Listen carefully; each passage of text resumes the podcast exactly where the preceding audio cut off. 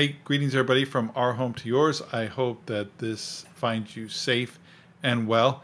Today is episode four of our journey to find out the lessons that Jesus taught, the stories that he told, and the things that he said. So, our scripture for today is found in Matthew chapter 4, verses 18 through 19. And it says, As he was walking along the Sea of Galilee, he saw two brothers, Simon, who was called Peter, and his brother Andrew. They were casting a net into the sea, for they were fishermen. Follow me, he told them, and I will make you fish for people.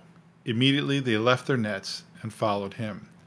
So traditionally, this is the story of Jesus calling his first disciples, and it's a it's a good proof text for ev- evangelism.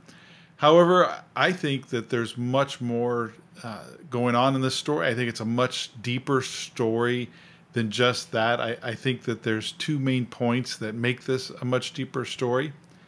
First, it's that Jesus tells Peter and Andrew to follow him. Now, that doesn't sound like much to us, but in Jesus' time, a rabbi didn't seek out their, their disciples or ask them to follow him. Uh, it was it was actually the opposite. A young man who wanted to be a disciple would choose a particular rabbi based on their teaching and popularity, and then they would go to that rabbi and ask that rabbi to allow that for that rabbi to allow them to follow him and and be their disciple. But Jesus, as we will see over and over, did just the opposite. He he did the opposite of what the organized religion of the time said. He did the opposite of what culture was doing.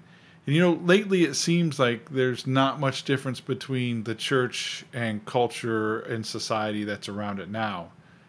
Um, but that's for another another another week, another another video. But I've read and heard from various scholars that uh, in Jewish culture at this time, all young men wanted to be rabbis because rabbis were the the YouTube influencer, the rock star, the idol, the sports star the the in crowd at the time. And if this is true and it applies to Peter and Andrew, then these two brothers would have actually been failures in the eyes of their society and the culture around them.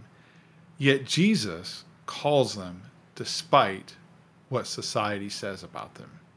Another reason that I think this is a much deeper story than what tradition portrays is that Jesus says, Follow him. And I hope that that sinks in follow him. Follow Jesus.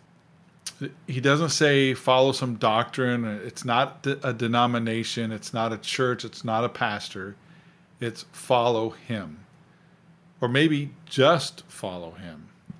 Now, of course, just following Jesus or becoming a follower of Christ is actually really difficult. And I, and I, I think that it's much more difficult than being a Christian eh, for lots of reasons. But being a follower of Christ is difficult because there's just too much mystery, there's too much ambiguity, there's not enough doctrine or rules or, or anything to help me gauge my standing with other Christians, and it, it doesn't help me gauge my standing, my progress as as a Christian. I mean, how else eh, am I supposed to know if I'm a better Christian than my neighbor if I don't have a standard uh, to to judge to be a better Christian. I mean, if if I just follow Jesus, I might really have to live like Jesus. If I if I just follow Jesus, I might really have to love my neighbor.